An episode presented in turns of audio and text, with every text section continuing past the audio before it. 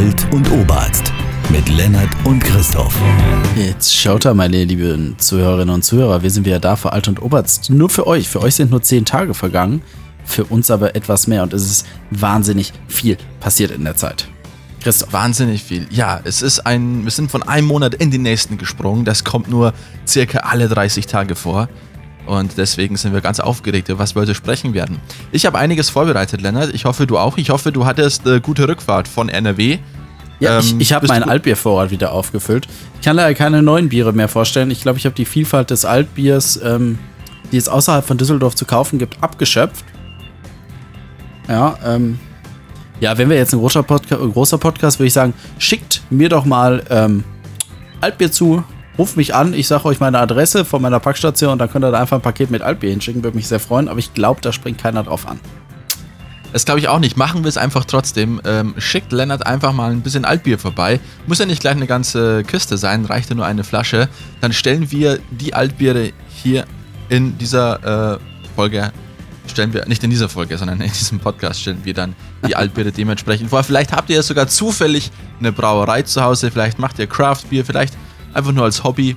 Ähm, einfach Bescheid geben, wir stellen das gerne vor. Dürfen wir machen, wir machen gerne Werbung. Ja, zum Beispiel heute für die Privatbrauerei Bolton, die älteste Altbierbrauerei der Welt. Und ich habe wieder mitgebracht Boltons uralt Naturtrüb ähm, ja, das, das schmeckt mir. Also so, so ein Scheiß wie Frankenheim oder so kommt mir halt auch nicht mehr ins Haus. Ne? Da bin ich wählerisch. Auch wenn ich nur selten Alpe kaufen kann, ich nehme nicht alles.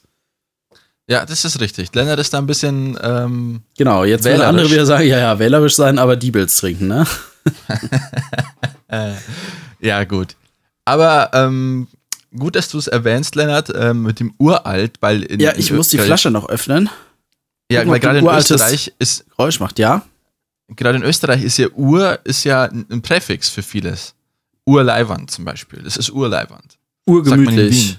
Ja. Urkomisch. Das ist auch in Deutschland ein Präfix, glaube ich. Ja, genau. Urkomisch gibt es auch. Ich dachte, das ist eine komische Uhr. Wenn die eine lustige Zeit anzeigt, dann äh, ist das eine urkomisch. Äh. Ja, genau. Das wäre nicht so gut Deutsch kann. Da sagt man urkomisch. ja, so, Achtung, genau. ich öffne. Psst, bitte alle. Ich hoffe, es geht laut. Wunderschön, Christoph, oder? Ja, ich habe es ah. gut gehört. Ah, und weil ich gehört habe, ich habe schon überlegt, aus der Flasche zu trinken, aber ich habe von Zuhörerinnen gehört, die zelebrieren das, wenn es eingeschüttet wird. Von daher jetzt noch einmal absolute Ruhe.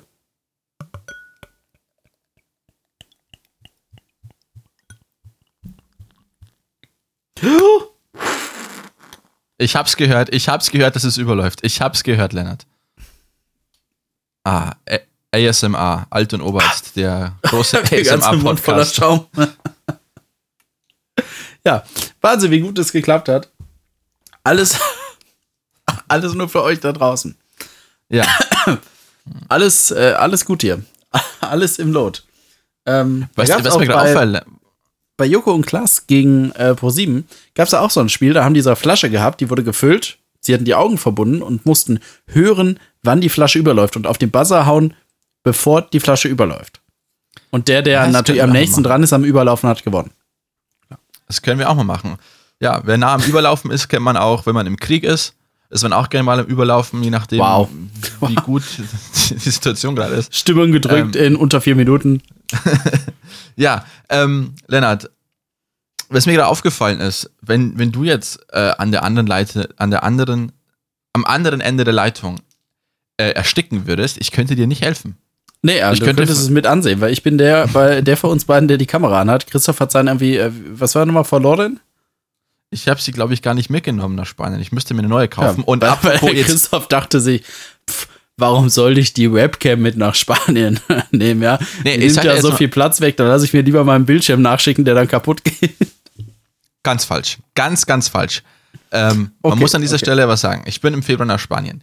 Ich hatte mir vorgenommen, eine neue Webcam zu kaufen, weil die, die ich hatte, schon ziemlich alt war und jetzt auch nicht ah, die beste war. Okay, es war also so. nicht on purpose. Gut, okay, ja dann, ja. Ja, ja. Und jetzt ist aber folgendes passiert.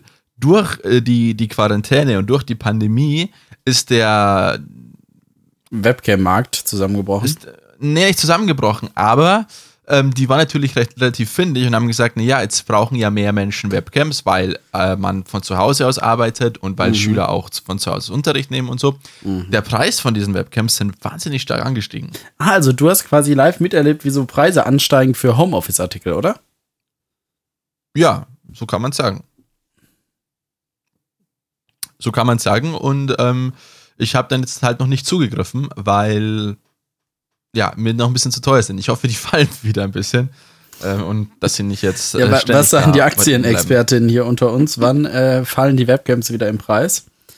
Wir wissen es nicht. Ich schau mal ganz kurz. Äh, ich, wenn ich jetzt einfach mal nach Webcams schaue, ähm, gibt es hier relativ günstige schon, aber die sind halt auch nicht sonderlich gut. Ich will ja eine, eine gute haben, wo man auch was sieht und wo man einen guten Ton hat. Wobei das mit dem Ton wäre jetzt nicht so, so wichtig, weil ich habe hier das Mikrofon. Aber man bekommt welche zwischen 50 und 100 Euro, glaube ich, bekommt man anständige Webcams. Die, die ich äh, hatte, glaube ich, die gibt es gar nicht mehr. Und jetzt auch äh, Webcams gibt es jetzt schon, die automatisch so eine kleine Kappe dabei haben, dass man ähm, ja, die dann stimmt. verdecken kann. Und jetzt ist meine Frage, ähm, ist das wirklich ein Ding? Ähm, ich weiß nicht, wie, wie steuerbar das ist. Also jede Webcam hat ja, fast jede Webcam hat grundsätzlich ein Licht dran, das man zumindest sieht, wenn sie an ist, dann leuchtet an der Seite so ein Licht, so ein kleines. Ich weiß nicht, ob es über reines Hacking ähm, möglich ist, dass man ähm, dieses Licht deaktiviert und die Kamera trotzdem anhat. Ja, also es ist wohl möglich, klar, sich auf irgendeinem PC äh, drauf zu hacken. Also ich verstehe, dass man es abklebt. Ich muss auch, ja, wobei in letzter Zeit jetzt nicht mehr so oft, aber ich muss zugeben, meine Webcam, ich stecke die auch meistens ab. Dann. Ja. Aber deine Webcam ist ja top. Ähm, die hat eine tolle Bildqualität. Ja, meine ist gut. Das ist, äh, ich glaube, ich habe die Logitech äh, C920. Ich bin mir nicht ganz sicher. Ich sehe bei Amazon nur gerade, dass es wahnsinnig viele Billig-Webcams gibt. Ja, also die kosten ja. dann 20, 30 Euro und schreiben alle auch 1080p, Great Quality, bla bla bla. Ähm, sind aber alles so No-Name-Produkte, die sind aus dem Boden geschossen wie, wie sonst was. Ja, ah, ich ähm, da muss man mal aufpassen ah, Christoph, Technik Christoph, du brauchst für schmale 238 Euro die Logitech C930e Business Webcam Full HD für 90 Grad Blickfeld und vierfach zoomen, damit du auch auf deine Nasenhaare zoomen kannst. Ja, das, unbedingt. Das ist sehr wichtig. Ganz, ganz wichtig. Man muss aber aufpassen, gerade bei so billigen Technik-Scheiß. es gibt einige Leute, die ich kenne, die sagen, ja, aber dann kaufe ich halt das billige Zeug, ist, warum soll ich nur für den Namen zahlen? Es ist selten der Fall, dass man bei Techniksachen wirklich nur für den Namen zahlt, sondern die haben wirklich ähm, oftmals einfach die bessere Qualität. Ich habe mit billiger Technik einfach sehr viele negative Erfahrungen machen müssen. Entweder hat die Qualität nicht gepasst und auch die Lebensdauer war um einiges kürzer. Ähm, da bin ich mittlerweile wirklich so, dass ich äh, lieber ein bisschen mehr zahle und dafür qualitativ was Hochwertigeres besitze, als dass ich jetzt ähm, mir irgendwie was Günstiges kaufe und mich dann einfach ärgere. Ja, Mach ja das, das, kann ich verstehen. Ja. Ja, diese ja, Asia-Produkte, ich sag mal so, ich ich würde es ausprobieren. Also hätte ich meine nicht so günstig gekriegt, dann würde ich vielleicht mit dem Gedanken spielen, es auszuprobieren. Mhm. Aber sonst ähm, eher nicht. Ich finde meine jetzt gerade leider auch gar nicht. Ich würde euch gerne sagen, was ich für eine habe. Die ist nämlich echt gut. Die ist auch Logitech, äh, kann 1080p. Und es ist eben nicht die 920. Die sieht noch ein bisschen anders aus. Die ist so ähnlich. Und die habe ich mhm. vor dem ganzen Corona zum Glück, vor rund einem Jahr habe ich die gekauft. Und zwar zum Schnapperpreis von 36 Euro. Ähm, das war wirklich ein Schnapperpreis. Absolut. Also 50 Euro wäre auch noch günstig dafür. Ich habe sie natürlich gebraucht gekauft und das Stativ war nicht mehr dabei. Oh no, mir reicht's, wenn sie auf dem Bildschirm steht. Ja. Absolut. Genau, aber ich habe gesagt, ähm, vorhin, es ist viel passiert, seit wir das letzte Mal aufgenommen haben. Es ist etwas mehr Zeit ja. vergangen. Und ähm, ja, ich war in NRW. Das ist ja auch das, das Schöne in Deutschland, dieser Föderalismus. Ja, in NRW konnte man auch schon, ähm, ja, das ist jetzt fast zwei Wochen her, vor zwei Wochen sich mit zehn Leuten treffen. In Bayern kann man es erst jetzt seit, ähm, ja, Stand der, auf seit, seit 18. oder 17.06. glaube ich. Und auch im Privaten kann man sich in Bayern jetzt wieder treffen, wie man will. Das war in NRW vorher auch schon möglich. Also, wenn man jetzt gesagt hat, pff, scheiß drauf, ich feiere meinen Geburtstag mit 50 Leuten, solange man leise ist und kein Nachbar anruft, äh, ist es auch vollkommen legal. Ja, warum auch nicht, ne? Ähm, wie war's Ja, denn in warum, NRW? warum nicht? Äh, Wo soll ich anfangen? Wie war's denn in NRW? Äh, ich habe es äh, sehr genossen. Wir waren ja auch in Holland. Mhm. Und ähm, ja, mein Freund und ich sind ja große Freizeitpark-Fans. Wir überlegt, fahren wir in den Freizeitpark und also oh, mit Mundschutz auf der Achterbahn ist irgendwie auch doof. Was passiert, wenn der wegfliegt? Wie viele nimmt man da mit? Was, wenn man den ganzen Tag im ganzen Park die tragen muss? Ja. Überlegt, überlegt. Und ich wollte schon immer mal nach Wallaby. Ich war auch schon mal in Wallaby, Holland. Das ist ein Freizeitpark in den Niederlanden. Der heißt Wallaby Holland, ist aber in Flevoland, nicht in Nord- oder Südholland. Das ist einfach wegen der internationalen Vermarktung, weil Wallaby Niederland oder Netherlands wird wahrscheinlich keine Sau hinfahren. Genau. Ja. Und ähm, da waren wir dann. Punkt 1. Es war günstig. Es hat, äh, die Tickets haben 24,50 Euro gekostet statt 32,50 Euro. Ja, dafür hatten auch ein paar kleinere Attraktionen nicht auf. Ich glaube insgesamt eine oder zwei. Zwei Attraktionen hatten nicht auf. Die eine hätte extra gekostet und die andere war so ein VR-Ride Indoor. Der soll super geil sein. Und da war es ein bisschen schade, dass sie nicht auf hatte. Aber ähm, allein dafür ein Rabatt von, von äh, 5 Euro oder nee, sogar 7 Euro, glaube ich. Ähm, ja, das ist vollkommen gerechtfertigt. Man musste sich noch ein Parkticket für 9,50 Euro kaufen, weil der ähm, Bus nicht hinfährt, aber auch von NRW mit dem Zug nach Wallaby und dann von da noch mit dem Bus zum Park, also vom Bahnhof zum Park. Das wäre relativ teuer, da lohnt sich aber tatsächlich mehr mit dem Auto zu fahren. Genau, aber da kam nochmal noch 9,50 Euro drauf. Aber dann im ganzen Park in den Niederlanden gibt es keine Maskenpflicht. Auch Okay. nicht in Supermärkten, wo wir danach noch waren. Das war ein bisschen ungewohnt. Dafür hatte der Supermarkt aber eine einzige Einbahnstraße. Sprich, wenn man vorne was vergessen hätte, hätte man wahrscheinlich raus und nochmal von vorne durchgehen müssen. Das war ein bisschen doof und die Gänge waren halt, es war auch ein relativ enger Supermarkt. Das heißt, mal öfter gewartet, dass die Personen vor einem endlich weitergehen. Ja. Genau. Aber im Park äh, und auf der Attraktion keine Maskenpflicht, also in ganz Holland nicht. Dann ähm, hatten die auf dem Boden tatsächlich teilweise eingemauert, diese Abstände. Ja, die hatten halt immer einen Kasten zum Stehen, einen Kasten zum Freihalten, damit auch immer 1,50 Meter, 2 Meter und freigehalten werden konnten. Und das gibt's, äh, soweit ich weiß, bei keinem anderen Freizeitpark. Äh, du kennst auch bestimmt die Fast Lane, oder?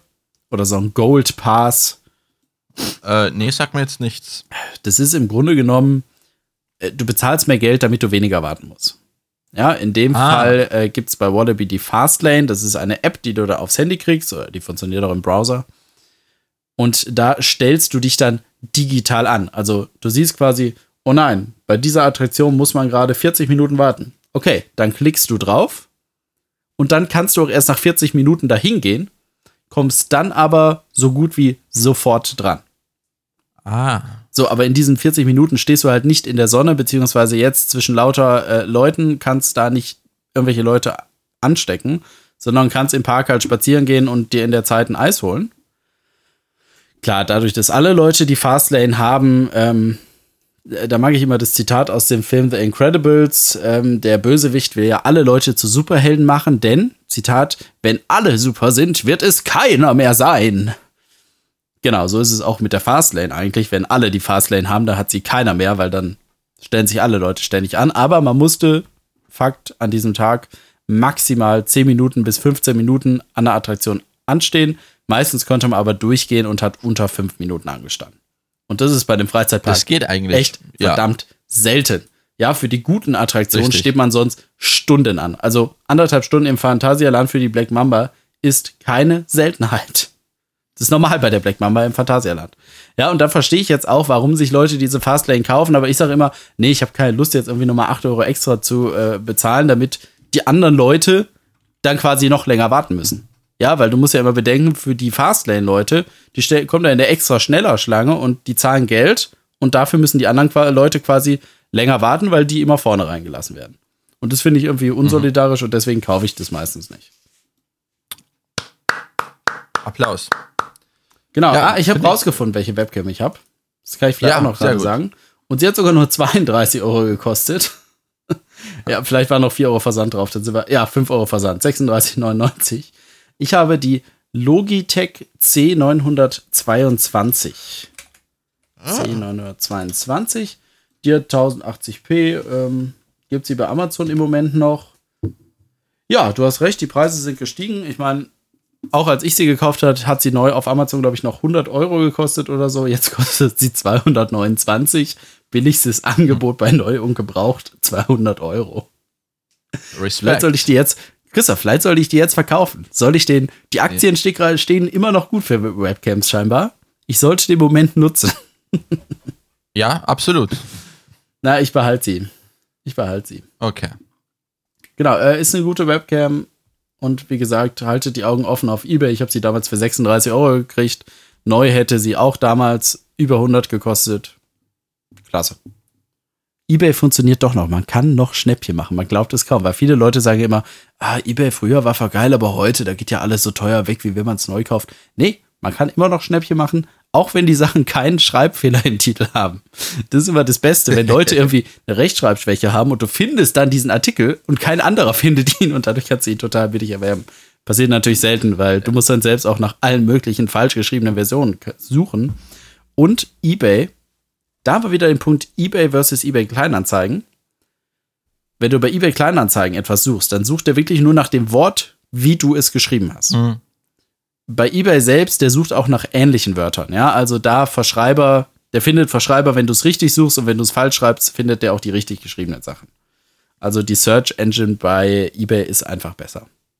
Da sieht man aber wieder auch, dass eBay Kleinanzeigen mehr so ein ungeliebtes Stiefkind ist. Ähm, ja. Ich glaube, irgendwo stand letztens auch mal, eBay möchte sich ganz gern von eBay Kleinanzeigen trennen und das irgendwie, das soll jemand selber machen.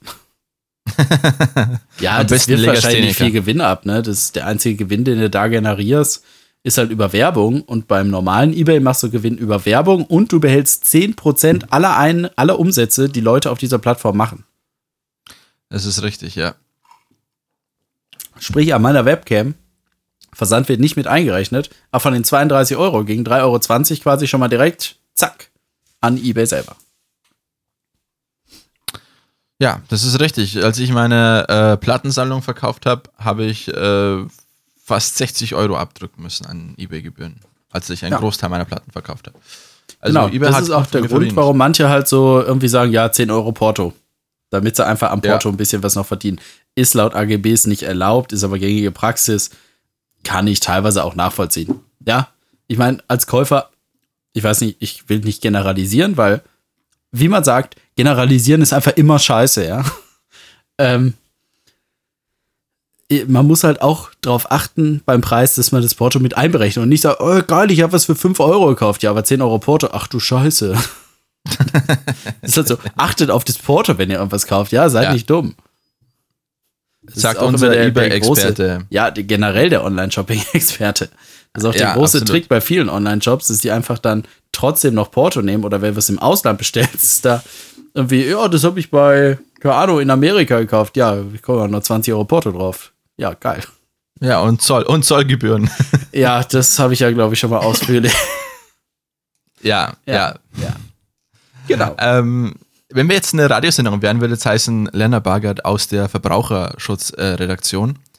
Äh, ich finde immer so geil, diese geilen Lügen von, von den ganzen Radiosendern. Ich, ich packe jetzt einfach mal aus, ja ähm, liebe, liebe Zuhörerinnen und Zuhörer im Podcast, ihr, ihr schätzt uns für unsere Ehrlichkeit. Wenn wir was scheiße finden, sagen wir, wir finden scheiße, ja?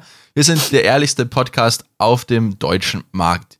Wir reden kein nach dem Mund, wir sagen hier nichts als die Wahrheit. Und das erwarten die Zuhörerinnen und Zuhörer auch. Hab viele, viele Post, viel Post bekommen, die das gesagt haben. Bei euch wird wenigstens noch die Wahrheit erzählt. In Radiosendungen ist es meistens so, dass die Redaktionen relativ klein sind. Ähm, und diese ganzen Kollegengesprächen, in Anführungszeichen, äh, sind meistens mit Leuten, die gar nicht im Studio sind und die laufen auch auf anderen Stationen. Die gibt es ja nicht zum Beispiel von der DPA oder von anderen Anbietern und dann lädt man sie die runter, schneidet die einzelnen Antworten raus und spielt dann die nacheinander so rein, dass es so sich anhört, als hätte man hier eine Konversation. So also du meinst dieses, wir haben gesprochen mit äh, Frau Kokoschinski von der Verbraucherzentrale München und dann Frau Kokoschinski, ähm, was sagen Sie denn zum aktuellen Glyphosat-Vorgang? Und dann kommt dieses, ja, also wir haben da rausgefunden und das läuft da auf ganz vielen Radiostationen, oder? Meinst du das? Ja, genau. Es kann sein, dass wenn man zum Beispiel vom, bei Lokalradios sehr auffällig, wenn man zum Beispiel von, vom Sendegebiet von einem Lokalradio zum nächsten fährt, merkt man, die haben dieselben Nachrichtensprecher, die haben dieselben Leute in der Redaktion. Wie, wie geht denn das bitte? Ja gut, in Tja, NRW haben die- die halt auch alle das gleiche Logo, also da ist es offensichtlich, das ist recht transparent. Die haben wirklich Ja. alle das gleiche Grundlogo und dann steht nur immer Stadt- und Sendefrequenz unten drin, aber alles im gleichen Logo. Aber Da wird's transparent. Ja, aber gehalten. es gibt Das ja dann doch verschiedene. Im Grunde genommen ist es ähm, eine große Sendeanstalt, die dann viele Untergruppen hat, ne? Ja. Ähm, aber es gibt auch, äh, ganz unabhängig davon, es gibt einfach gewisse Agenturen, die diese Sachen anbieten, diese Interviews, eben wie die, wie, wie die DPA, die ja viele kennen, ähm, die eben auch Radio macht unter anderem. Und da gibt es eben diese Kollegengespräche oder auch Korrespondenten, äh, die dann aus dem Ausland berichten und je nachdem, was man halt für, für Packs oder bei welchen Agenturen man halt eingeschrieben ist, kann man sich die dann runterladen. Und es ist ja nicht nur so, sondern es ist äh, bei, bei Künstlern auch ganz gerne. Ähm, warum soll bitte ein Künstler, wenn er auf Deutschland-Tour geht, bei jedem beschissenen Radiosender vorbeischauen und sagen, hey, kauf meine neue Platte oder streamt sie. Und ich finde es so toll, dass ihr alle zum Konzert kommt. Nee, die nehmen einfach, keine Ahnung, ähm, Paket mit äh, paar Sendergrüßen auf, ähm, mit ähm, dann 20, 30 Fragen. Äh, und dann kann man sich die quasi als Moderator raussuchen, was man braucht, und dann spielt man die halt ein. Also heute bei mir im Studio ist Nena, äh, 99 Luftballons, Lena. ähm, und da macht man ein paar Witze. Und dann die Fragen sind ja schon von der Firma, Plattenfirma quasi schon, oder vom, vom Management besser Klar, gesagt. aber eig eigentlich traurig doch, oder? Eigentlich Eigentlich total traurig. traurig. Weißt du, viele werden Moderator oder Moderatorin, weil sie sich denken, Mensch, dann treffe ich auch mal die Stars und dann, dann trifft man die gar nicht. Ja, manche trifft man ja wirklich. Es kommt immer darauf an, je größer Ja, der. Sender, die Wahrscheinlichkeit ist natürlich größer, dass die auch vorbeikommen. Oder einfach direkt zur DPA so. gehen. Die sprechen Ja. dauernd mit den Stars der Politik. Ja, Ähm, aber das ist einfach, so, so läuft das ab, ja. Okay, du kennst dich da ja aus. Ähm, mir wird auf Facebook jetzt auch immer gefohlen, das Redaktionsnetzwerk Deutschland. Ist es so eine Art Konkurrenzgesellschaft äh, zur DPA? Redaktionsnetzwerk Das, Deutschland. das gibt es, glaube ich, noch nicht so lang. Das gibt es erst seit sind ja, sieben Jahre Parteien jetzt schon, oder? mit dabei. Die, sind, die machen vor allem Bundes, bundespolitische Sachen. Mhm. Ähm, Aber die sind mir jetzt in den letzten Monaten richtig aufgefallen, weil die auch oft Werbung bei Facebook geschalten haben, einfach. Ich schaue gerade. ja, es ist eine Druck- und Verlagsgesellschaft und da ist eben die SPD ziemlich stark dahinter. Ah, okay. Also auch äh, verlässliche Nachrichten oder sagst du regierungsgesteuert, Christoph? Es gibt diesen, äh, Philipp Amthor steht ja zurzeit ein bisschen in der Kritik mit diesen ganzen Lobbyismusvorwürfen. Zu Ja. Recht, muss man sagen. Absolut zu Recht. Aber er hat mal einen guten Satz im Bundestag gesagt, ähm, weil eben die AfD da auch gesagt hat, äh, hier die Medien sind ja alle nicht unabhängig, nicht frei. Und dann hat Philipp Amthor gesagt, ähm, in dem Antrag irgendwie nimmt die AfD auch Bezug auf das Redaktionsnetzwerk Deutschland. Da wurde SPD Medienbeteiligung, ist ein Medienbeteiligungsunternehmen der SPD und so. Und äh, wenn man jetzt aber äh, sagen würde, wir leben äh, in einem Land, wo es keine freie Presse gäbe, dann müsste die SPD ja, wenn sie hier so einen Einfluss hätte, bei 40 Prozent stehen. Tut sie aber nicht. Äh, in den Umfragen sind sie nach wie vor ziemlich schlecht. Und da muss ich ihm recht, ge- da muss ich ihm recht geben. Also Ja, es ja, ist das äh, ähm, bloß weil jemand, klar, können da gewisse Interessen clashen, aber im Großen und Ganzen ist es halt so, dass ähm, es ja gerade die Red- Redaktionsnetzwerk Deutschland ist ja das beste Beispiel. Ähm, sind bei mehr als 50 Tageszeitungen werden mit Nachrichten vom RND beliefert. Bringt der SPD nichts, gar nichts. Von dem her, wenn die SPD bei 80% liegen würde, könnte man drüber sprechen, aber wir müssen ja erstmal schauen, dass sie nicht von, von der AfD überholt werden. Von den Grünen sind sie ja in einigen Umfragen ja schon wieder überholt. Ja, Von dem her, Grüne ist vielleicht auch ein gutes Stichwort. Äh, ich habe jetzt nochmal gehört, klar, Philipp Amthor äh, ist gerade aktuell in. Können wir vielleicht kurz drüber sprechen, nicht zu lang, damit Leute, die den Podcast erst in einem Jahr hören, auch noch was zu lachen haben. Ähm, Ce- Cem Özdemir hatte doch auch mal irgendeine äh, Spendenaffäre oder was war das? wer, wer nochmal genau? Äh, Cem Özdemir. Oh, ähm, ist an mir vorbeigegangen. Ich, ich finde diese ganzen Dinge, ehrlich gesagt, auch äh, relativ unspannend. Ähm, Ja, aber nur noch mal so nicht. als, als, das heißt jetzt nicht, dass Philipp Amthor aus dem Rennen ist und aus dem nichts werden kann. mehr. Nee, nee, nee. in, der, in der CDU, CSU hat äh, Korruption und ähm, ja, es war ja keine Korruption, sondern wie nennt sich das jetzt nochmal? Äh, Lobby. Vorteilnahme. Ja, es ist. im Ja, das hat, Endeffekt- hat äh, Tradition bei denen. Ich habe ähm, jetzt einen Ah, die interessanten Podcast gehört. Bonusmeilen-Affäre war es, ja. Äh, ich habe einen guten Podcast gehört jetzt von Ö1, ja, äh, unsere österreichischen Freunde. Ähm, da gibt es einen Podcast, den machen Kinder und die ab und zu auch Gäste und ähm, beim letzten war Florian Klenk dabei. Die einen oder anderen werden ihn kennen. Er ist äh, Chefredakteur des äh, Wiener Falters, eine sehr bekannte österreichische Tageszeitung, ähm, die linksliberal ist. Also sie ist jetzt nicht, nicht links außen, sondern die ist sehr links, republikanisch, ähm, und aber total parteienunabhängig. Und Florian Klenk ist einer meiner absoluten Lieblingsjournalisten. Ich bin nicht immer mit ihm einer Meinung, aber er ist sehr prinzipientreu und das gefällt mir an ihm. Und er war auch, ähm, hat er eben ein bisschen auch erzählt über die Ibiza-Affäre, weil wir gerade über Korruption gesprochen haben. Und als die Süddeutsche Zeitung das Video bekommen hat, diese sieben Stunden, wurde er eingeladen, quasi, wie er gesagt hat, als, als Dolmetscher ähm, weil natürlich da sehr viele Namen fielen, mit denen Redakteure der SZ wenig anfangen konnten. Und er war dann quasi derjenige, er wurde in einen Saal gesessen in der Abteilung Investigati investigativer Journalismus der SZ, wurde den Kopfhörer aufgesetzt und dann hat er sieben Stunden lang dieses Video gesehen. Und dann war seine Aufgabe quasi den Redakteuren zu erklären, ähm, wer wer genau ist, welche Beziehung die zueinander haben. Und im Endeffekt hat er halt da auch ziemlich einfach, äh, sogar für mich verständlich erklärt, was da genau abgelaufen ist. Abgesehen von diesem, wir, wir kaufen die Krone-Zeitung und die schreiben uns an die Macht und so, so und dann geben wir euch die Aufträge. Sondern im Endeffekt, was, was Strache dazugegeben hat, war, dass es einen FPÖ-Abgeordneten gibt, der Teil eines Vereins ist, äh, Institut für Innenpolitik, glaube ich, hieß es, oder Sicherheitspolitik. Und der war sehr FPÖ-nahe.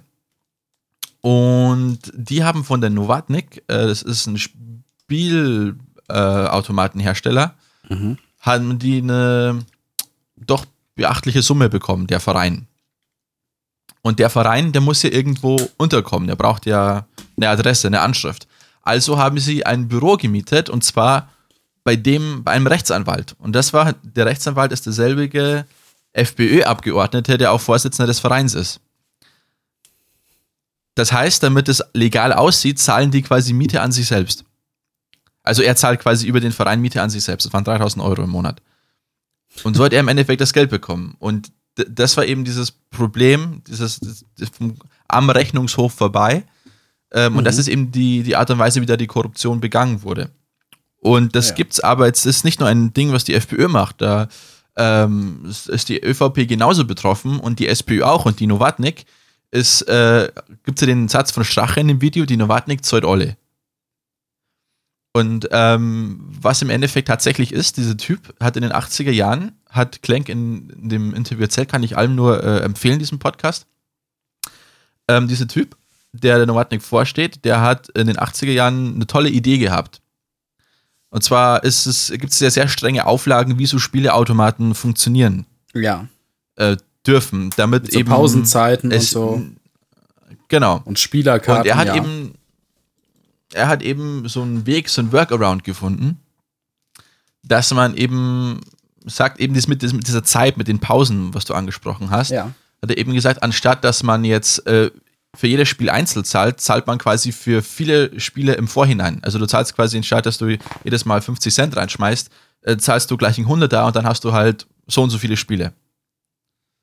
Und da haben natürlich dann einige gesagt, äh, vor allem Gutachter, ja, das ist aber trotzdem illegal. Das darf man nicht. Und dann hat es sich halt im Endeffekt, muss man aufpassen, wie man es medienrechtlich sagt, ähm, er hat die halt gekauft. die Gutachter. Und es gab dann ein paar, oder zumindest einen Fall, wo er gesagt hat, ähm, er lässt sich nicht kaufen, er steht zu seiner Meinung, das ist illegal, das ist nicht rechtens. Und der hat dann komischerweise, nachdem er das so öffentlich so gesagt hat, in der Nacht immer Drohanrufe bekommen. Komisch. Komisch. Hängt aber nicht mit der Novatnik zusammen, offiziell. Ah ja, okay. Dann wollte ein ORF-Team das mal recherchieren und äh, es waren die 90ern, glaube ich. Und das waren zwei Redakteure, ein Redakteur und eine Redakteurin. Und der eine, als er wieder nach der Arbeit zu seinem Moped kam, lag da so ein Grabkranz an seinem Moped dort. Und bei der Redakteurin, als sie eines Tages nach Hause kam, ähm, waren alle Sicherungen äh, raus aus, aus ihrer Wohnung. Und auch offiziell kein Zusammenhang. Okay, und das wird jetzt alles zugegeben in diesem Video oder? Nee, nee, nee, nee, nee das, das, war vorher schon bekannt. Das okay, mit der Novatnik okay, ja. war vorher schon, das war vorher schon so halbwegs mehr oder weniger bekannt. Mhm. Ähm, und ich habe auch heute in einer SPÖ-nahen Zeitung gelesen, die Novatnik hat ja auch zum Beispiel einem, äh, einem FP, äh, ein von, einem von der SPÖ, einer Frau, äh, über eine Million Euro bezahlt. Und der sitzt zufälligerweise, ist die, die Person, äh, deren Frau da bezahlt wurde, sitzt in einem Ausschuss äh, drin, wo es immer auch um diese Sp äh, Spieldinger geht. Ja. Ähm, und heute habe ich gelesen, die, die, Nova, die Nova, Novomatic, Novomatic, Novomatic. Novomatic. Er sagt die ganze Zeit Novatnik und dabei heißt es Novomatic. Ja, ich hab's vergessen. Also, hier bei Kontrast heißt es, hätte der Novomatic-Eigentümer Johann Graf, das ist der Typ, von dem ich erzählt habe, der da die tolle Idee gehabt hat, nur 1% seines 6,5 Milliarden Vermögens eingesetzt, wäre der Konzern ohne Staatshilfen durch die Corona-Krise gekommen. Stattdessen schickte die Firma alle Mitarbeiter auf Staatskosten in Kurzarbeit und zahlte Graf 50 Millionen äh, Euro Dividende aus. Und ich habe auch von Klenk gehört, dass die Novomatic jetzt auch aus Österreich rausgehen äh, will.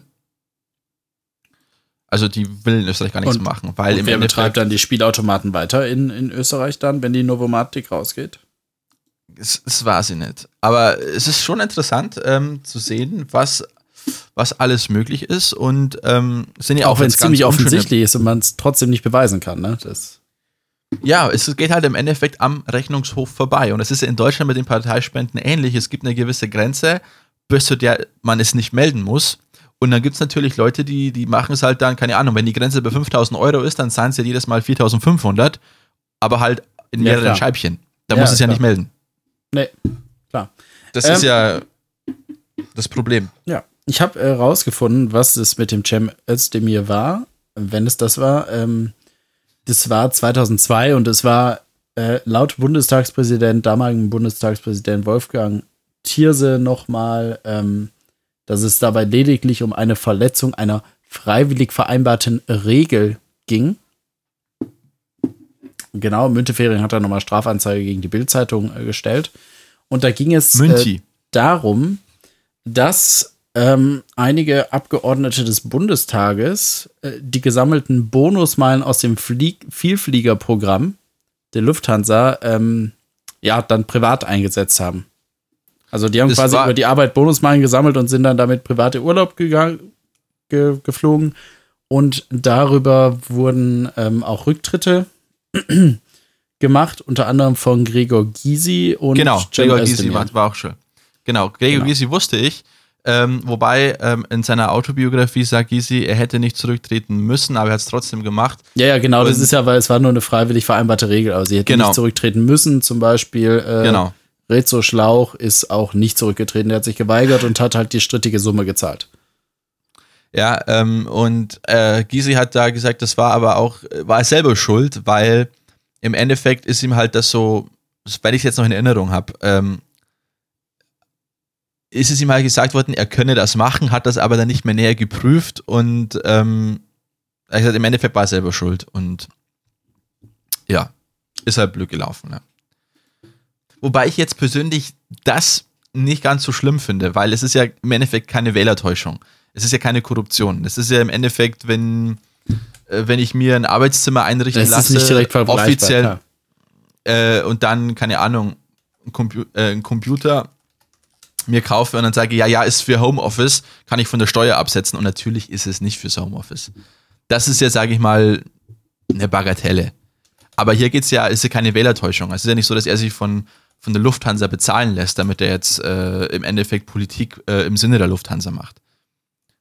Das ist ja das Problem. Und was in Österreich passiert ist, das ist ja im Endeffekt, dass die Novomatic so lange überhaupt das so betreiben hat können, ist im Endeffekt nur gewesen, weil sie sich die Politiker kaufen hat. Ja, und hat bedrohen lassen andere Leute. Und das ja. ist ja eine ganz andere Hausnummer, sage ich mal. Eben. Das ist ja ganz was anderes. Wenden wir uns heute lieber wieder fröhlicheren Themen zu, Christoph. Unbedingt. Unbedingt. Ähm, zum Beispiel, ich habe hier, hab hier einen Zettel. wo ich ein paar Sachen aufgeschrieben habe. Und da steht jetzt zum Beispiel drauf Sommers Weltliteratur to go. Hm. Ja, jetzt fragen Sie alle, was ist hier wieder los? Ja, Lennart spricht wieder eine YouTube-Empfehlung aus. Nämlich für den Kanal, den ich eben schon nannte, Sommers Weltliteratur to go. Christoph, hast du eine Ahnung, was, was das ist? Ähm, da werden wahrscheinlich ähm, Literaturempfehlungen gemacht. Genau, ich lese nochmal kurz vor. Mal. Also, Sommerswelt Literatur to go ist ein YouTube-Kanal, auf dem ausgewählte Werke der Literatur mit Playmobil-Figuren in Videos von etwa 10 Minuten nachgestellt werden. Michael Sommer betreibt oh. den Kanal seit Januar 2015 und verfilmte bereits über 300 Titel der Weltliteratur. Neben dem YouTube-Kanal besteht auch eine Website, die Informationen und eine vollständige Liste der verfügbaren Videos bestellt. 2018 wurde der Kanal mit dem Grimme Online Award ausgezeichnet. Hat ungefähr 200.000 ähm, Abonnenten die äh, Wikipedia-Seite ist sehr inaktuell, da steht 100.000 Abonnenten. Ähm, genau, im Grunde genommen ist schon alles gesagt. Hätte es das schon früher gegeben, wo wir noch zur Schule gegangen sind, dann hätte ich mir äh, so einiges erspart oder manches vielleicht auch besser verstanden, weil der Michael Sommer, der stellt die Sachen tatsächlich immer schön vor. Ja, also bei jedem Buch, was er vorstellt, denke ich mir, äh, ja, ist ja ganz witzig, auch wenn es gar keine witzigen Geschichten sind, aber er macht es halt einfach witzig und er hat auch schon, dadurch, dass er schon immer Playmobil-Figuren zur Darstellung verwendet, auch manchmal so kleine Asterix-Figuren noch, aber das ist ja selten, ähm, hat er auch schon Kooperationen mit Playmobil gehabt, wo er zum Beispiel ein Buch mit denen zusammen ähm, rausgebracht hat. Das äh, heißt, glaube ich, Komm, wir gehen Goethe. Oder Gehst du Goethe? Gehst du Goethe. Gehst du Goethe, ja, genau. Das Buch heißt Gehst du Goethe. Und das wird zusammen mit Playmobil von ihm herausgegeben. Finde ich ganz nett. Da gab es ja extra nochmal ein Fotoshooting mit seinen Originalfiguren zu den verschiedenen Literaturdingern. Und ja, es hilft einerseits vielen Schülerinnen und Schülerinnen, aber auch, wenn man sagt, boah, ich, ähm, ich bin immer so ein Mensch, so Reklam. Klingt jetzt ein bisschen böse, aber ich denke mir immer, Reklam kommt mir nicht ins Haus. Ja, das ist so Schulliteratur. Bitte? So, so Schulliteratur. Bitte? Nee, so, so Schulliteratur, das, das will ich nicht. Das ist doch alles nur Scheiße, ja? Ähm, genau, aber dann schaue ich mir die Videos an und denke mir, ist ganz nett. Ich möchte Bücher jetzt nicht unbedingt lesen, aber ähm, dadurch bleibt mir einerseits erspart, manche Bücher zu lesen und andererseits kann ich jetzt auch bei äh, To Kill a Mockingbird, wer die Nachtigall stört, ähm, ein bisschen mitreden und weiß endlich, worum es in diesem Buch geht. Weißt du, worum es in diesem Buch geht? Äh, nee, aber äh, Lennart, ganz kurz, ähm, diese ganze Playmobil-Geschichte ist äh, sehr schön, hat aber Harald Schmidt vor 20 Jahren schon gemacht. Ja, das ist sicherlich nichts Neues, aber hat er auch da äh, Weltliteratur nachgestellt? Zum einen, ja. Ja, warum macht äh, er es jetzt nur, nicht mehr? aber auch. Warum musste der Herr Sommer jetzt kommen, um das zu machen? Weil Herr Sommer vorher bei Bravo gearbeitet hat und da Teenager-Probleme behandelt hat und gesagt hat, ich habe die Schnauze voll davon. Ich will endlich mal was machen, was meinem Niveau entspricht. Und hat deswegen, ich, ich, ich schaue gerade das kalte Herz to go an, ähm, habe ich nämlich in der sechsten Klasse gelesen.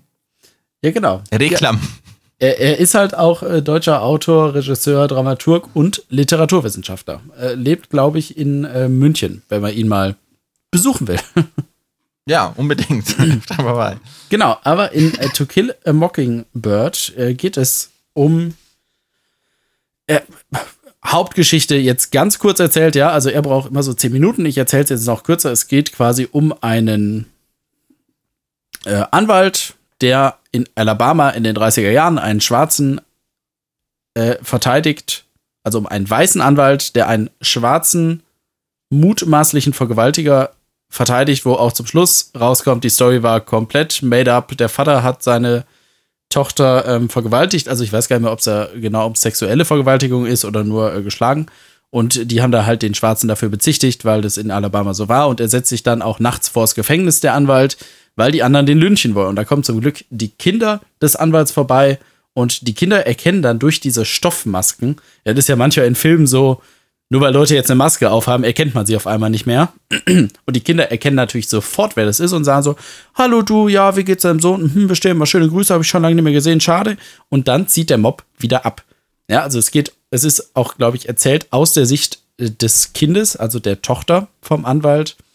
Ja, Und so eine Geschichte hat sich dann später in den USA, auch in Alabama, tatsächlich so zugetragen. Nur da ging es halt um einen Schwarzen, der des Mordes verdächtigt wurde, was aber auch komplett gefaked war, gut verfilmt in dem Film Just Mercy.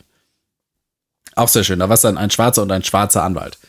Ähm, genau, was interessant ist, Harper Lee ist die Autorin von To Kill a Mockingbird und sie hat vorher schon eine, eine Urversion dieses ähm, Buches geschrieben was sie aber kurz vor ihrem Tode erst ein paar Jahre äh, veröffentlicht hat, 2015, ähm, obwohl es eigentlich von 1957 ist.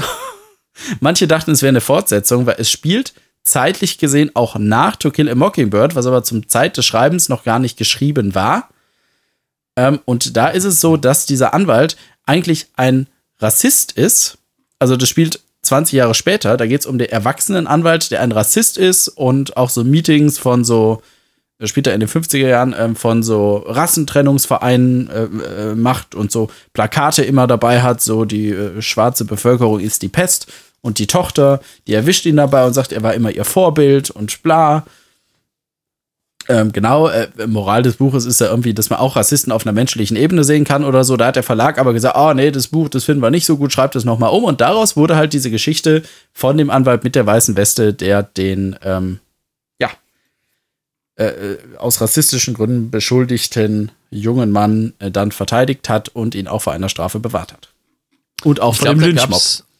Ja, ja, da gab es, glaube ich, vor kurzem auch eine, vor ein, zwei Jahren eine Diskussion, weil das Buch ja auch klassische amerikanische Schulliteratur war mhm, und es ja. wurde in einigen Lehrplänen, glaube ich, rausgestrichen.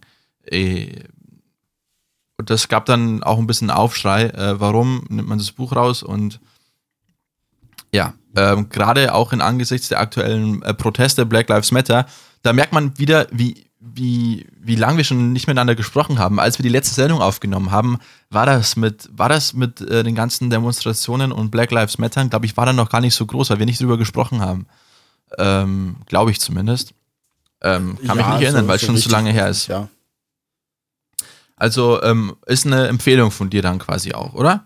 Ja, ist eine Empfehlung. Ich weiß nicht, wie toll es geschrieben ist, aber man kann es mal lesen und sonst schaut man sich einfach erst den Beitrag von Sommers Weltliteratur to go an. Klar, da wird man dann mhm. schon gespoilert. Was ich jetzt auch einmal für den Film Es machen will, ich finde es lustig, weil der Film heißt, er heißt Es. Aber ganz viele Leute sagen immer ja. Es. Weil scheinbar, es. wenn man nur das Wort S sagt, dann, dann verstehen die Leute es nicht. Ja? Da denken die alle, man meint den Buchstaben S. Und das wäre, sagen wir immer, das Es. Das ist aber total bescheuert, weil es ist das gleiche Wort, aber man spricht es anders aus, wenn es einzeln steht. Es ist mir eingefallen.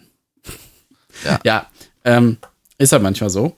Achtung, jetzt Spoiler-Alarm. Wer äh, kein Spoiler zu ähm, Es hören will, sollte jetzt, äh, ja, sagen wir mal, zwei Minuten überspringen, maximal. Es ist nämlich so, dass zum Schluss, Christoph, dir kann ich es erzählen, ne? Ich habe ihn gesehen.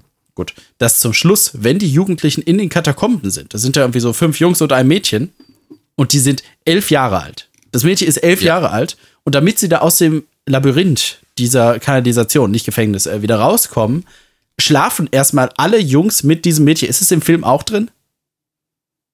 Ähm, Im Fernsehfilm von 1989 nicht. Okay, in dem neueren, ich kann es mir schlecht vorstellen, aber im Buch ist es wohl so, dass dann jeder dieser Jungs erstmal mit dem Mädchen schläft, was wohlgemerkt elf Jahre erst alt ist und die Jungs ja auch so in dem Alter. Und ja. dann sind sie alle beschwingt und so verbunden, dass sie da einfach von selbst wieder aus diesem Labyrinth der Kanalisation herausfinden. Witzig, oder? Wie kommt man auf so eine Idee? Frag Stephen King. ja, aber das ist halt so, sowas erfährt man dann nur, weißt du, wenn man es nicht selbst liest, sondern sagt, ja, ich habe den Film geguckt und dann gucke ich mir ein paar Unterschiedslisten an. Sowas steht da, glaube ich, nicht unbedingt drin. Dafür lohnt sich allein dieser Kanal. Also mein, mein Paar hat das Buch ja gelesen, dann müsste ich ihn mal fragen. Ja, frag ihn doch mal, ob das stimmt oder ob das der Herr Sommer da nur rein erfunden hat. Vielleicht erfindet er ja auch immer Sachen für irgendwas, das, damit er sagt, ja, die Leute sollen es schon noch lesen, ja? Wenn das im Abitur drankommt, dann soll man nicht gleich bestehen, bis man die Videos sieht. genau. Es gibt so viele Kommentare unten drunter so, du hast mein Abitur gerettet. Oh nein, morgen Abiturprüfung. Ja, ich schreibe morgen Deutsch. Richtig viele Kommentare darunter, wo einfach wirklich Leute sind, die sagen, ja, ich brauche das für die Schule jetzt. Ähm, charakterisieren Sie dies und diese Person. Es sieht aus wie eine Playmobil-Figur. Ja, genau. Was er halt nicht macht, er macht keine Interpretation zu dem Buch oder so. Das geht auch in der Zeit nicht. Muss man ganz ehrlich sagen, äh, mache ich ihm keinen Vorwurf. ja, lustig ist, ähm, ich weiß nicht mehr, welches Buch ist, äh, zu Homo Faber. Da hat er zum Schluss gesagt, was soll uns dieses Buch lernen? Und dann so Sachen aufgezählt wie, wenn du nach Griechenland gehst, habe immer ein Anti-Schlangenserum dabei, weil in diesem Buch eine Frau vor einer Schlange gebissen wird und sie da ins Krankenhaus ja. fahren müssen. Ja, das wollte, das wollte der Autor uns sicherlich mit diesem Buch sagen, ja, dass man immer Anti-Schlangengift dabei haben muss. Ich habe tatsächlich Homo Faber angefangen zu lesen. Und? Ähm, war nicht nicht schlecht. Es ist ja auch kein Roman, sondern nur ein Bericht, ne? Ja, das ist ja das, was ich eigentlich äh, an dem Buch ziemlich cool fand. Ähm, es geht ja irgendwie, ich, soweit ich es noch weiß, es, es geht ja, äh, am Anfang ist ja im Endeffekt ein, ein Flugzeugunglück. Äh, ja, genau, und dann stürzen die ab und dann kommt der Düsseldorfer, der mit ihm geflogen hat und genau. neben ihm saß, dann sind die im Dschungel und dann hängt da an einem Baum der Bruder des Düsseldorfers. Ja, und was lernen wir daraus? Reise niemals mit Düsseldorfern. Hat er auch gesagt. Genau. Ja. Die Kölner würden sagen, ja. Genau, hat er richtig gesagt. Ja. genau, also die Empfehlung ist jetzt abgeschlossen, glaube ich. Ich habe es äh, lang und weit erklärt. Sag mal eigentlich lang und weit erklärt oder lang und breit? Lang und breit. Schon, ne? Ja. Also, Sommers ähm, Weltliteratur to go kann ich abhaken. Yes, Sehr gut. Und den Mockingbird auch. Sehr gut. Warum man dann im Deutschen nicht die Sportdrossel genommen hat, sondern die Nachtigall, keine Ahnung. Der Vorgänger des Buches, der aber erst viel später veröffentlicht wird, heißt übrigens Go Set a Watchman. Also zu Deutsch, gehe, stelle eine Wache auf. Da hätte man den Titel von mir aus in Deutsch eine ändern können. Auf. Geh und stelle eine Armbanduhr auf, glaube ich, ist der, ist der bessere Titel. genau. So wie die Engländer es übersetzen würden. Ne? Ne, äh, der heißt im Deutschen tatsächlich: Gehe hin, stelle einen Wächter. Das, der, weißt du, in dem, aus Mockingjay macht man Nachtigall, ja, damit die Leute besser verstehen. Aber Gehe hin, stelle einen Wächter ist ein super deutscher Titel. Finde ich auch. Ja. Ähm, wenn wir gerade bei Empfehlungen sind, ähm, ich bin gerade ein bisschen auf der Suche nach Netflix bei einigen Dokumentationsserien. Hab, äh, hast du den über Jeffrey Epstein schon gesehen? Nein, ich, ich schaue nicht so viel Netflix und wenn dann eher Unterhaltung. Ähm, ja, war auf alle Fälle sehr. Ich mag amerikanische Dokus nicht so gerne. Ich auch nicht. Der, ich habe immer das Gefühl, dass Dreiviertel Fake sind bei denen. Ja, aber in dem Fall ist es wirklich gut gemacht. Ähm, und dann habe ich noch eine andere Doku angesehen. Das war, glaube ich, von zwei. Ähm, Warte, nicht, Jeffrey. Aus Isra ja, nee, passt ja. Ähm, äh, ich weiß nicht, ob sie aus Israel stammen oder ob es einfach äh, Juden in Amerika sind. Sie haben auf alle Fälle jüdische Namen. Und die haben sich mit dem Fall von John Demjanjuk beschäftigt. Wie, wie ähm, heißt die Serie? Äh, der heißt äh, Ivan der Schreckliche, glaube ich, auf Deutsch. Ah ja, der Nazi Ivan der Schreckliche. Okay, okay, mhm, ja. Und da geht es im Endeffekt darum, dass nach dem Krieg ein aus der Ukraine stammender Mann in die USA ausgereist ist und lebt da in Cleveland ziemlich unbehelligt, bis in den 70er Jahren eine Behörde auf ihn aufmerksam wird, ähm, weil er angeblich ein ehemaliger KZ-Wächter sein könnte, der unter dem Namen Ivan der Schreckliche ähm, bekannt wurde und berüchtigt wurde, der sehr brutal gewesen sein soll, der Frauen zum Teil die, die Brust mit einem Schwert abgeschnitten haben soll und da die Familien, Kinder, Frauen, in die Gaskammern äh, reingestoßen haben soll, angeblich. Ähm, und man konnte es aber nicht wirklich beweisen, beziehungsweise musste man beweisen, ob das wirklich der Mann ist.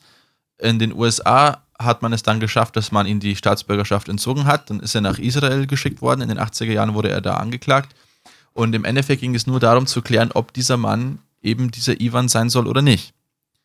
Und äh, sehr interessant, sehr spannend und vor allem werden da sehr, äh, meiner Meinung nach, sehr schwierige ethische, moralische Fragen äh, gestellt. Die, auch viel, viel ähm, Originalmaterial in der Doku, oder? Ganz viel Originalmaterial, eigentlich auch eigentlich fast nur, ne? ausschließlich. Ne? Ja. Fast ausschließlich. Mhm. Und ähm, was äh, sehr, sehr spannend ist, war dann eben diese Tatsache, dass da ähm, ehemalige KZ-Häftlinge ausgesagt haben. Ah ja. Und ähm, dann kam es halt zu einem Moment, der. Es gibt zwei Punkte, die ich hier anmerken äh, möchte. Das eine ist, ähm, man kann diesen Menschen keinen Vorwurf machen. Sie haben, glaube ich, äh, das Schlimmste, was man erleben kann, erlebt.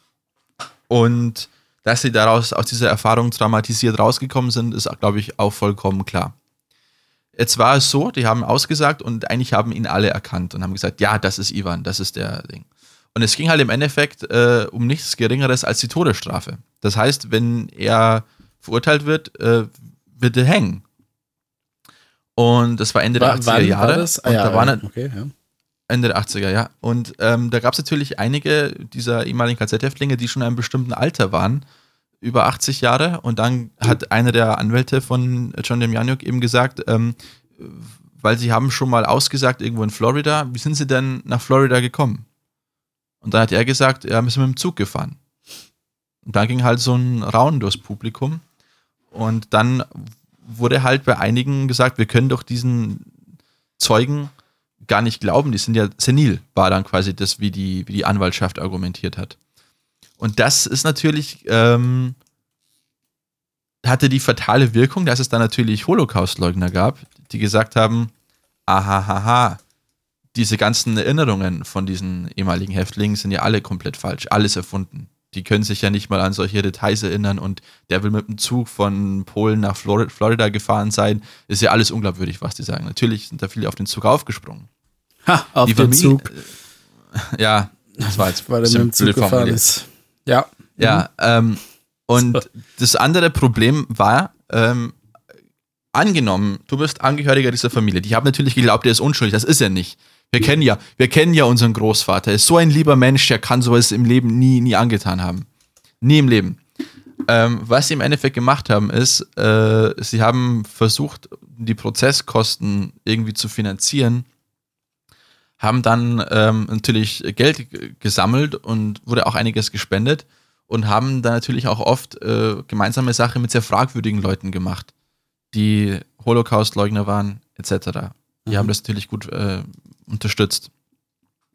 Jedenfalls eine sehr spannende Doku, die eben auch sehr, sehr viele Fragen eben äußert, weil diese ganzen äh, Aussagen der, der KZ-Häftlinge, der ehemaligen, in dem Gerichtssaal, es ist echt, es ist echt heftig, mhm. was die erlebt haben. Und ähm, natürlich sind die in einem bestimmten Alter und natürlich äh, kann man sagen, okay, vielleicht sind sie jetzt nicht mehr ganz so, so glaubhaft und im Fall der Identifizierung, weil die haben den ja 40 Jahre lang nicht mehr gesehen. Ja, klar, klar. ja. Aber, Aber ich finde es ähm, interessant, das spielt auch so ein bisschen ähm, wie von dem Buch, was ich dir vorhin erzählt habe, ne? Dieses, was halt darauf geht, so ein Rassist ist auch immer noch ein Mensch. Zwar ein schlechter, aber man kann ihn menschlich sehen, auch wenn ich das in dem Fall. Also ich persönlich finde es sehr schwer. Ich weiß ich nicht, ob ich jemanden, also, der so etwas getan hätte, noch als Menschen sehen könnte. Ich finde den Ansatz, muss ich aber sagen, nobel zu versuchen, so jemanden auch noch als Mensch zu sehen. Ich finde nicht, absolut. dass diese Person dann nicht bestraft gehört. Ja, ich verstehe auch, dass eine Person dann, wenn der Krieg vorbei ist, der liebste Mensch der Welt sein kann. Das kann ich mir vorstellen, dass Menschen dann so sind. Aber. Heinrich Himmler, Heinrich Himmler soll angeblich ein total lieber Vater gewesen sein. Ja, das, das kann auch sein. Das schließt sich meiner Meinung nach nicht aus. Nee, aber das macht ihn trotzdem nicht ja. zu einem besseren Menschen. Äh, nee, äh, ich finde, das ist, das ist die Strafe muss auch irgendwie empfangen werden, aber ab einem gewissen Alter wird es A schwierig und B Todesstrafe, klar, das waren noch die 80er, aber Todesstrafe ist für mich auch heute, auch wenn es damals dafür die Todesstrafe gegeben hat, ne, ähm, die Nazis selber haben gesagt, was gestern recht war, kann heute nicht Unrecht sein. Aber äh, doch, so ist es und die Todesstrafe halte ich halt nach wie vor nicht für angemessen, auch nicht für solche Taten. Ja, ganz, ganz, ganz, ganz schwierig. Ich, ich kann da auch mich nicht wirklich äh, dazu bringen, da eine Todesstrafe gut zu finden. Was mich persönlich an der ganzen Sache wahnsinnig gestört hat, ist, er hat immer behauptet, er ist das nicht. Es ist ein Fall von einer komplett falschen Identität und so hat aber ja. Verwechslung und er hat dann aber auch ein paar Dinge von sich gesagt, ähm, die einfach total dumm und naiv waren. Zum Beispiel ähm, hat er angefangen zu sagen, dass ihm die Blutgruppe ähm, tätowiert wurde, was normalerweise ja ein Zeichen war für die, für die SS. Ähm, und da wurde er gar nicht danach gefragt, das hat er von sich aus gesagt. Er hat gesagt, ja, sie waren da, er war in, äh, auf einem Bauernhof, hat er auf dem Feld gearbeitet und dann wurden sie dann in den Stall zusammengetrieben und dann haben sie ihm da die Blutgruppe tätowiert. Und dann haben sie sich alle ein bisschen angeschaut, so, was, was, was redet der jetzt? Also, wir haben ja gar nicht danach gefragt. Aber der hat sich selber Also quasi bisschen schon mal entlarvt. seine Verteidigung zurechtgelegt und dann aber schon Sachen erzählt, die er noch gar nicht. Ja, du, vielleicht ist er Ja. selbst auch schon im Alter gewesen, zu dem Zeitpunkt, wo er gesagt hätte, ich wäre mit dem Zug nach äh, Amerika gefahren. Ja, äh, aber das, was mich persönlich am meisten schockiert hat, war die Tatsache, wenn ich jetzt, wenn mich jemand anklagen würde und sagen, du warst dieser Typ, du hast wirklich ganz, ganz schlimme Sachen gemacht. Und dann würde ich Leuten gegenüberstehen, die diese Zeit mitgemacht haben, die in dem Lager waren, die zum Teil warte, ist die Familie Voraussetzung verloren jetzt, haben. wenn dich jemand anklagt und du warst es auch, oder wenn dich als Person jemand anklagt, aber du warst es gar nicht? Und ich war es nicht. Okay, ja. und mir dann quasi die mir erzählen, was sie mitgemacht haben, was sie gesehen haben, was sie erlebt haben. Äh, und du einfach nur dort sitzt und im Endeffekt darauf gar nicht reagierst. Also da waren wirklich den, der Richter hat dann später selbst gesagt, äh, er hat sich so, so bemühen müssen, dass er nicht anfängt zu heulen, weil das gehört sich halt nicht in diesem Amt.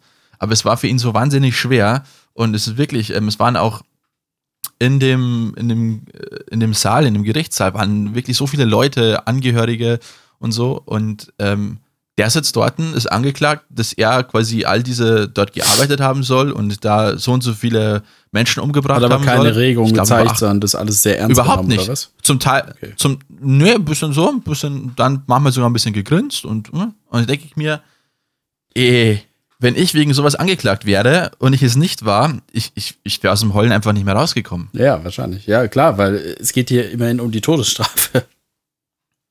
Nicht nur das, sondern einfach auch, was, was die Leute da erlebt haben. Das ist ja das Krasse. Ja, ich bin ja selbst vor der Doku gesessen und ich habe Tränen in den Augen gehabt. Jetzt bin ich einer, der jetzt vielleicht nicht der, der härteste ist, ja, oder der abgebrühteste. Aber ich meine, ich, ich weiß nicht, warst du schon mal in einem KZ-Gedenkstätte? Warst du da schon mal? Ja, ich war In einer großen. Ja, ich war in der großen, in der einen ähm, Auschwitz. Ach, warst du schon? Ja, war ich schon. Ich war in Mauthausen zweimal. Und wenn man das dann so auch da mitbekommt, was da alles passiert ist, äh, dann, also das kann einen nicht kalt lassen. Nee, das, Das ist nicht. tatsächlich sehr schwierig. Das, aber wir hatten jetzt keine Zeitzeugen dabei, ne? Aber Nee, aber allein was die uns der, der, der, ich will jetzt nicht Führer sagen, ähm, der, Fremdenführer, ja, kann man schon sagen. ja, ich weiß, es klingt nur blöd in dem Zusammenhang. Der Museumswart. Ja, das Gedenkstätten, so, Rundleiter. ja, das, das war ein Student und der hat das wirklich sehr gut gemacht und hat uns alles sehr Kurator, gut kann man, erklärt. Kurator kann man, glaube ich, sagen, oder? Weiß nicht, Kurator ist eher bei einer Ausstellung, oder? Ja, auch in Museen und irgendwie ist es ja ein Museum. Auch die Gedenkstätte ist ja gleichzeitig auch Museum, Klar. oder? Klar, klar. Ja, auf jeden Fall hat uns der, der rumge rumgeführt und rumgezeigt und so und es war sehr, sehr, sehr interessant und es war wirklich äh, schlimm auch. Der, der Teufel wohnt schlimm. nebenan, heißt die Serie. Ich weiß, ich weiß leider Ja, nicht, genau. wie sie auf Englisch heißt. Es ist immer, wer im deutschen Netflix Ja, bis der englische Titel steht nicht dabei. Das finde ich immer sehr nervig. Ja, wir haben es äh, auf, auf Spanisch eben, also wir haben es auf Englisch geschaut, aber die Titel sind ja alle auf Spanisch Ja, genau. und die Thumbnails, deswegen weiß Genau. ich jetzt leider nicht. Äh, Ich finde es halt interessant, dass man sowas auf fünf Episoden, a 45 Minuten ähm, im Schnitt. Ja, aber Das- ich finde es gut und das okay. habe ich am Anfang auch gedacht, aber, Aber ich ist es so als äh, Ami-Doku so nach dem Stil, wo du immer denkst, boah, stimmt es jetzt und irgendwie, äh, es ödet mich so an oder ist die gut gemacht? Ich finde, sie ist wahnsinnig gut gemacht, weil du nämlich, weil ähm, dadurch, dass sie halt insgesamt länger und ausführlicher ist, es sie in die Tiefe geht, mehr Detail insgesamt hat und ähm, auch die Art und Weise, wie sie gemacht ist, du dir auch ständig selber die Frage stellst, ähm, kann es jetzt sein, dass er es jetzt wirklich war, diese Person oder nicht? Ja, das mag ich halt bei amerikanischen Dokus nicht, dieses, dieses Anteasen, dieses ständige, war es oder war es nicht, schauen Sie auch nächste Nee, aber Woche es- wieder. nee, Dieses aber- aber ständige so- so Getease ja oder wir gemacht. sehen hier die Fortsetzung und zeigen Nee, uns aber nee, erst was nee, anderes. nee, nee, nee, nee, nee, nee, aber so ist es ja nicht gemacht. Okay. Es, es, es, es, gibt, es gibt keinen, es gibt keinen Erzähler, keine Erzählstimme, Mhm. Ähm, sondern das sind alles nur ähm, Leute, die da irgendwie involviert waren. Das heißt, Leute, die diesen, diese Person kannten, Familie von dem John Demjanjuk, es sprechen Anwälte, die in dem Fall mit drin waren, es sprechen äh, Richter. Und das ist halt alles, und es wird viel Originalmaterial gezeigt. Äh, von den, es wurde ja im, Fer im Fernsehen auch gezeigt zum Teil und aufgenommen.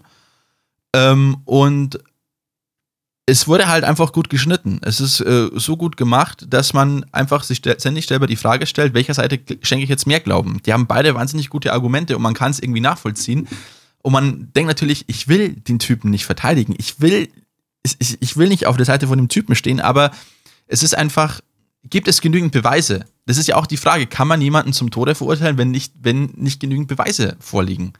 Oder wenn zumindest äh, man sich nicht hundertprozentig sicher ist. Geht es hier nur um reine Vergeltung? Oder geht es hier wirklich um, um das wirklich juristisch richtig aufzuarbeiten? Und das war in, in Israel äh, ein sehr, sehr, sehr, sehr kontroverser äh, Fall insgesamt. Und deswegen kann ich, ich will nicht zu viel spoilern, ich kann eben nur empfehlen, die Doku anzuschauen.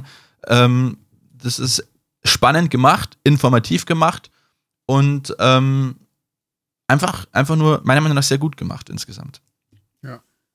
Gab auch ein bisschen Aufsehen bei der Serie, sehe ich gerade. Ähm, der polnische, ja, wie heißt es, Ministerpräsident? Der Chef von Polen. Äh, Ministerpräsident, ja, genau. Der hat sich warte, über die Serie äh, beschwert. Moment, Moment, ja. ich glaube, ich weiß warum. Ich weiß warum. Es haben ich, glaube ich, das habe ich zu meiner Freundin auch gesagt. Es wird nämlich, ähm, es geht ja um das KZ Treblinka.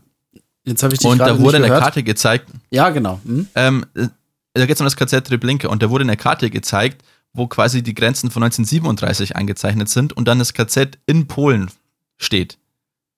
Und es ist ja in Polen verboten zu sagen, dass es polnische KZ sind, was ja auch logisch ist, weil es ja keine polnischen KZ waren, sondern deutsche KZ in Polen. Ja, da sieht man halt sehr viele dieser KZs. Also da sieht man äh, Plastschow, Auschwitz, große Rosen. Und dann irgendwie mit dem Totenkopf ja. auch noch äh, Scheme, Treblinka, Sobibor, Madja und Boljek äh, Genau. gekennzeichnet. Genau. Und das ist halt auf einer Karte einfach so, wo die in Polen liegen. Und ähm, darüber wurde sich halt beschwert von dem nationalkonservativen äh, Ministerpräsidenten von Polen. Das ist aber genau das eben, was ich zu meiner Freundin sagte. Das sind, das ist falsch, weil die sind nicht in Polen, also sind im jetzigen Polen, aber damals gehört es ja zum, zu Deutschland. Gehörte das, Das heißt, äh, es war das Gebiet, was auch vor dem Krieg schon deutscher war, oder war das Gebiet, Nee, nee, was nee, nee, im nee, nee, nee, nee, Polenfeldzug eingenommen wurde? Ja, aber das, ja genau, das Krieg, das ist was eingenommen wurde im Krieg. Was dann, Polen wurde ja dann aufgeteilt mit der UdSSR und die standen da ziemlich äh, weit an der, an der äh, Ostfront der damaligen. Ja, genau. der Grenze die dann. stehen ja quasi, ja, also wenn man es so sieht, wäre es genau auch im Osten, ja.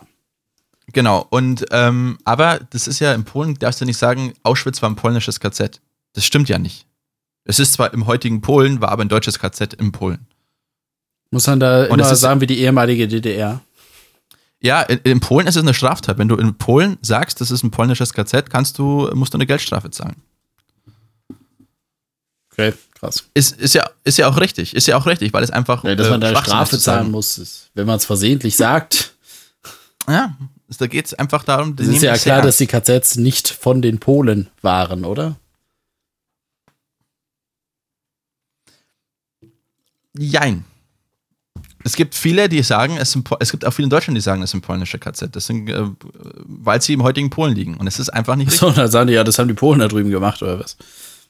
Nee, aber das klingt halt so. so es war ein, ja, Auschwitz war ein polnisches KZ. Ja, aber es stimmt ja Das nicht. Es war ein deutsches KZ in Polen. Ja. Man muss es schon genau nehmen. Ja, äh, schwierig auch mit so alten Verbrechern. Ähm, auch zum Beispiel der Fall äh, Hartmut Pop, äh, äh, Hopp. Der war lange in der Colonia Dignidad, einer Ja.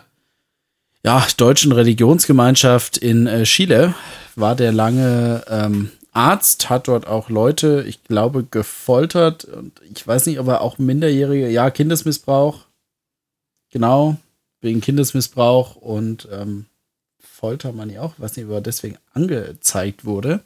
Genau, aber dieser Verbrecher, dem seine Verbrechen auch nachgewiesen sind eigentlich, also er, er ist jetzt ein mutmaßlicher Verbrecher, weil er nicht verurteilt wurde, oder? Journalistisch? Doch, er wurde korrekt? verurteilt. Wurde er verurteilt? in Äh, Abwesenheit, ne? Stimmt. Wegen Beihilfe zum von Paul Schäfer begangenen Kindesmissbrauch Ja, von einem chilenischen genau. Gericht zu fünf Jahren Haft. Genau. Und äh, der wurde verurteilt in Chile, ist aber nach Deutschland geflohen und lebt nach wie vor. Ich glaube, er ist noch nicht tot. Äh, steht zumindest Nee, nicht er da. lebt noch. Er lebt noch. Genau, der lebt noch. Der lebt jetzt in Deutschland. Ganz normal. Ja, und Deutschland hat aber mit Chile kein äh, Auslieferungsabkommen. Also Das quasi, Chile hat keine Berechtigung. Chile kann Deutschland jetzt noch so oft sagen, ey, der ist ein Verbrecher und wir wollen ihn verurteilen. Deutschland sagt dann, nee, der ist aber, der lebt hier und wir haben keine Vereinbarung mit euch. Wir können den jetzt hier in Deutschland nicht festnehmen. Und das finde ich einerseits krass natürlich, ne? Weil du weißt, okay, da lebt meinetwegen wirklich ein Verbrecher nebenan, bei dem es auch bewiesen ist, ja, bei dem nicht momentan noch ja. der Verdacht besteht, ob es jetzt ist oder nicht. Nein, bei dem man weiß, der ist es und der hat es gemacht und der darf hier leben, ohne dass er irgendwie äh, äh, bangeln müsste, es sei denn, es gibt irgendwann mal ein Abkommen. Aber der muss sich kaum Sorgen machen, obwohl der verurteilt wurde, nur weil er jetzt in Deutschland unter uns lebt. Klar, der Hintergrund dessen ist, dass man sagt, wir machen keine äh, Auslieferungsabkommen mit Staaten, wo man sich manchmal nicht sicher sein kann. Äh, wir wollen unsere eigenen Staatsbürger, ich meine, der Schutz der eigenen Bürger ist ja Aufgabe der Bundesrepublik. Und ja. ähm, natürlich basiert es darauf, dass sie kein Auslieferungsabkommen machen, weil sonst vielleicht auch Leute, die zu Unrecht in Chile angeklagt werden oder äh, nehmen wir mal das Beispiel Nordkorea. Da hat ja ein ähm, Amerikaner in so einem Hotel ein Propagandaplakat abgerissen und mitgenommen. Ja. Ähm, genau. Und der wurde dann dort auch verurteilt, wurde dann zurück nach Amerika gelassen irgendwann, also nach äh, Monaten Moment. oder Jahren und ist der dann aber verstorben. er war in einem Arbeitslager in der Zeit zwischen Verurteilung und den haben sie dann Er war schon gefangen, ja, genau. Er war im Arbeitslager und aufgrund seines schlechten Zustands haben sie ihn zurück in die USA gebracht. Ja, es besteht auch der, ja, genau, und es besteht aber der Verdacht, weil er ist ja in den USA auch tatsächlich verstorben, dass sie schon dafür ja. gesorgt haben, dass er dann nicht mehr unbedingt lebend ankommt. Der Verdacht besteht. Und wegen solchen Sachen hat man zum Beispiel kein Auslieferungsabkommen mit Nordkorea, weil Deutschland einen einfach davor schützen will, dass einem so etwas passiert. Und in Chile, ich kenne die aktuelle Situation nicht, aber wahrscheinlich denkt man, in Chile könnte so etwas auch passieren. Das ist ja ein kommunistisch geführter Staat, glaube ich, ne? Nee. Nicht? Nee. Nee. Sozialistisch? Nee, Chile ist eine ganz normale Demokratie. Die haben eine lange Militärdiktatur hinter sich. Pinochet ist Anfang der 90er Jahre abgewählt worden ähm, als ah, Militärdiktator. Okay. Einer der wenigen Diktatoren, die abgewählt wurden. Ähm, und politisch äh, gibt es immer wieder mal Unruhen. Aktuell vor allem ähm, gab es im letzten Jahr einige Unruhen, weil die Fahrpreise erhöht wurden. Und da gab es dann einige Unruhen. Ähm, aber es ist eine, eine Demokratie im weitesten Sinne. Ah, okay. Ich dachte immer, es wäre kommunistisch, weil die Linke sich immer so damit solidarisiert. Nee, ähm, es ist so, es gab in äh, Chile hat eine interessante Geschichte, weil 1970 Salvador Allende, ähm, ein demokratischer Sozialist, zum Präsidenten gewählt wurde.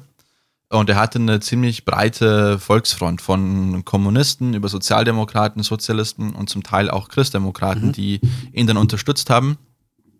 Und der wurde 1973, am 11. September, wurde der äh, weggeputscht von äh, Pinochet und dieser ganzen äh, Militärjunta. Mhm.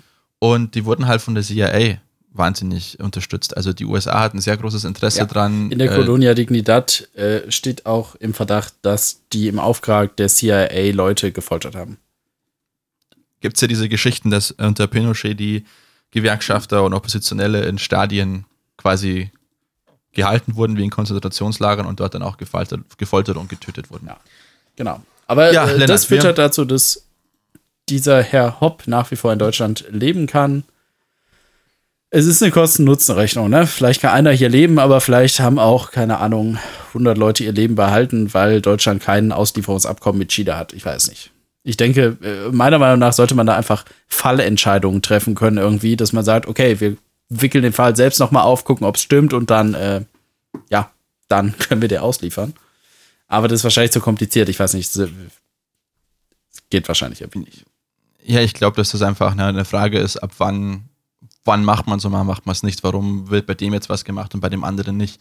Ich glaube, dass das sehr schwierig ist, da muss man eine Grundsatzentscheidung fällen und das ist, glaube ich, ganz schwer. Lennart, wir müssen jetzt leider Schluss machen, wir sind schon weit über die Stunde drüber und ich muss dringend auf Klo. ja, jetzt habe ich über drei Sachen habe ich nicht geredet, Christoph. Das muss ich dann nächstes Mal tun. Unbedingt. Ja, ich habe auch noch einiges, über das ich reden will, aber das machen wir beim nächsten Mal. Das ist immer Mal. gut. Dadurch bleibt die Sendung äh, lebendig. Wie geht es weiter? Sind die beiden unschuldig oder nicht? Ihr erfährt es beim nächsten Mal bei Alt und Oberarzt. genau, alles klar. Dann nächstes Mal wieder mit dem neuen Altbier. Ähm, wobei ich habe mir jetzt, ich habe mir nur ähm, acht Biere gekauft Ich meine, das reicht für acht Wochen und die laufen ja auch schnell ab. Und ähm, ich habe mir jedes Bier zweimal gekauft, also acht insgesamt, aber nur vier verschiedene Sorten. Mein Gott. Alles Ich klar. habe ich hab Ja. meine Lieblinge habe ich mitgebracht, ja. Das Füchschen Ja, ist mit dabei. Mm, das Ürige Füchschen, ist mit Füchsen dabei. Foxy. Aber ich habe gehört, Ah, im Ürigen ist, ist Beste eine der Brauhaus. unfreundlichsten Bedienungen der Welt. Also allgemein, nicht eine Person einzeln, sondern alle. Ja, da kriegst du auch ein Bier, wer gar keins willst. Und wenn du was willst, dann fragst du halt einfach, ja. Der kommt nicht zu dir, du musst Genau. schon, wer was willst, muss halt schon sagen, ne? Alles klar, wir kündigen an. Äh, beim nächsten Mal ähm, ist auch der krasse Kai, Kai Uwe mit dabei. Ähm, den Und- kriegen und wir ich noch irgendwie wahrscheinlich, unter. oder? Auch ein Üriges dann nächstes Mal, oder? Unbedingt. Ja. Alles klar. Also dann, bis zum nächsten Mal bei Alt und Oberst. Ich sag Servus, danke fürs Zuhören. Ich sag Tschüss. Das war Alt und Oberarzt mit Lennart und Christoph.